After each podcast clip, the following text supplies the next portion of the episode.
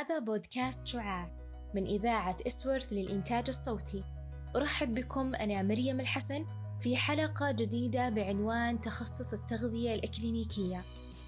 بين الخبرة والشغف وحب المعرفة تزدهر حياة أخرى في شفاء الإنسان. تخصصنا لهذا اليوم يتطرق إلى الغذاء فهو العامل الأساسي لصحة الإنسان. نظامك الغذائي يشكل 70% من صحتك. وأنا كأخصائية تغذية إكلينيكية مهمتي أن أحسن صحتك ولكن من جذر المشكلة. التغذية الإكلينيكية هو استخدام الغذاء كوسيلة علاجية والاستفادة من العناصر الغذائية الموجودة في الطعام للتغلب على العديد من المشكلات الصحية والوقاية منها. فالتغذية الإكلينيكية أمر أساسي في علاج الكثير من الأمراض ولا تقتصر على أمراض الجهاز الهضمي وحسب بل يستعان به في أمراض الجهاز العصبي وبعض الأمراض الوراثية وفي بعض الأحيان تكون الوسيلة الوحيدة للعلاج منها. شروط القبول في التخصص معدل تراكمي لا يقل عن 90% في الثانوية اجتياز اختباري القدرات والتحصيلي الأولوية في القبول لحديثي التخرج من الثانوية بالإضافة إلى أن هناك إجراءات روتينية مهمة كالمقابلة الشخصية والفحص الطبي. عدد سنوات الدراسة خمس سنوات بالإضافة إلى سنة الامتياز. السنة الأولى هي السنة التحضيرية وعليك اجتيازها بمعدل لا يقل عن ثلاثة لدخول التخصص. خلال هذه السنة سوف تدرس مواد عامة كالإحصاء والإحياء والكيمياء والرياضيات واللغة الإنجليزية ومادة المصطلحات الخاصة بالتخصص. السنة الثانية هي السنة العامة في الكلية، سنة واحدة تدرس فيها مواد عامة متخصصة في علم التشريح وعلم وظائف الأعضاء وغيرها من العلوم.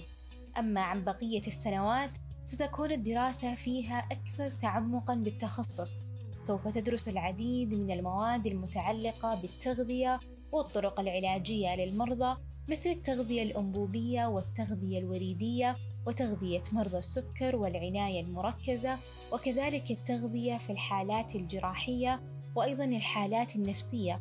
ومما لا شك فيه ستكون لديك لمحة عامة عن المتطلبات الغذائية الطبيعية للأفراد الأصحاء في جميع الأعمار طوال دورة حياة الإنسان. وأخيرا سنة الامتياز. سيتاح لك تطبيق كل ما تعلمته على أرض الواقع واكتساب خبرة أكبر في التخصص. من مجالات عمل تخصص التغذية الإكلينيكية هي التعليم، مراكز الأبحاث، النوادي الرياضية الصحية، مراكز إعادة التأهيل والرعاية الصحية، عضو في فريق طبي مسؤول عن المرضى، ومن المهام الوظيفية هي إعداد خطة غذائية تهدف إلى الوقاية من الأمراض أو معالجتها أو تقوية الجهاز المناعي وهي بذلك تساعد المرضى في فهم وإدراك احتياجاتهم الغذائية بما يتناسب مع حالاتهم الصحية. كذلك القيام بسلسلة من الاختبارات والفحوصات البيولوجية تتعلق بالسكري والكوليسترول وغيرها من الاختبارات التي يطلبها الأطباء.